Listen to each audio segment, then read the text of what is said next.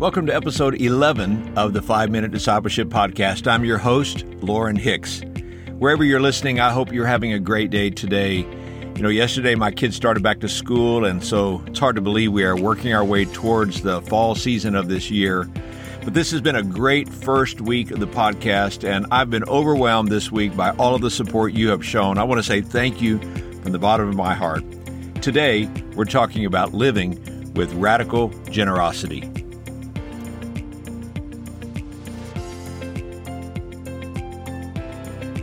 Several years ago, my wife was working for a hospital management company, and as a benefit to the employees, the company offered some stock options.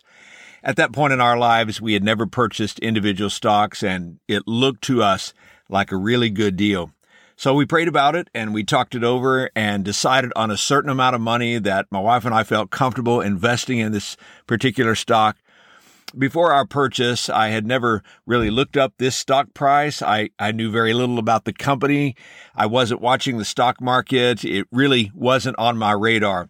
But something happened to me after we invested our money. I became super interested in the value of that particular stock. I mean, every day I would look up the price online to see if our investment had gone up or if it had gone down.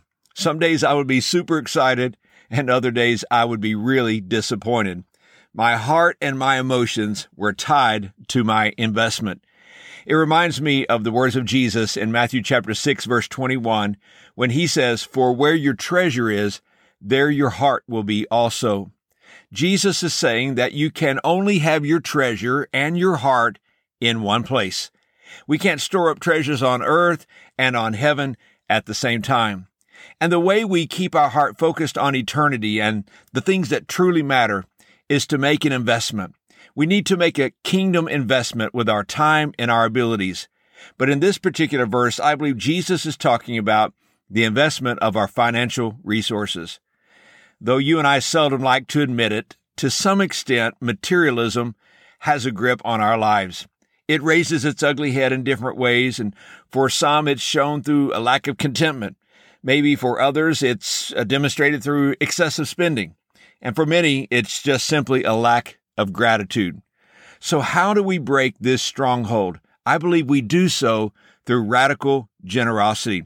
And you might say, uh, Lauren, why would you call it radical?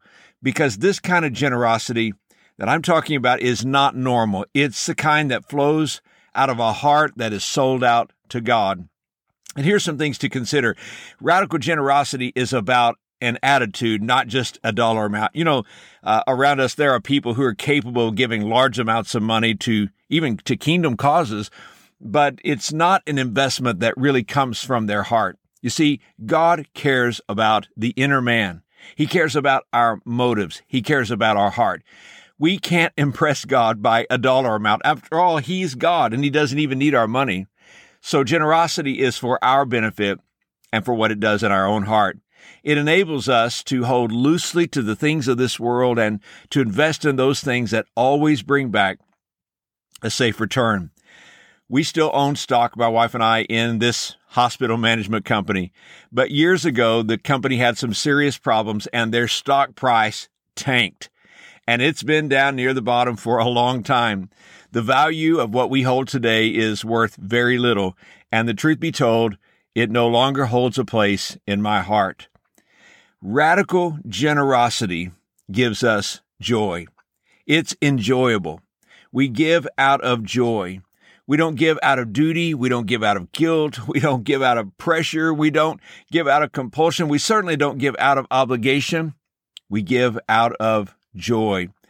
You know, radical generosity is supernatural.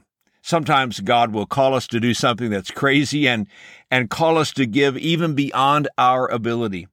That's supernatural giving. You see, natural giving is what we can do when we're able, but supernatural giving is when we give beyond our ability.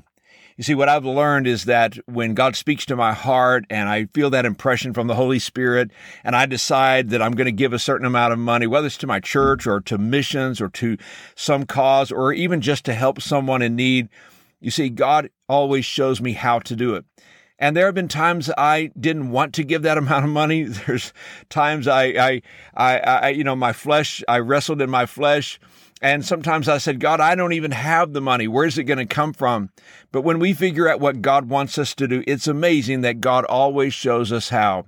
He always makes a way.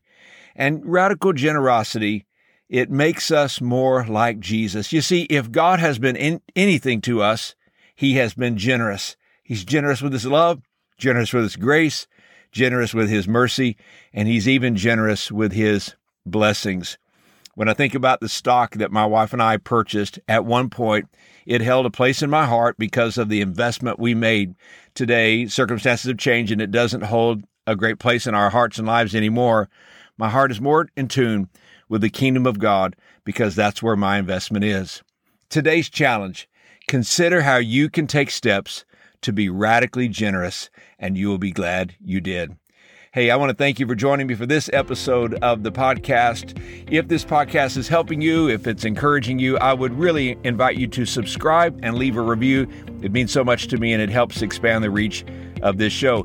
Hey, be sure to go by 5minutediscipleship.com backslash 11, the number of 11, to download show notes for today's episode. Until next time, let's continue on our journey as followers of Jesus.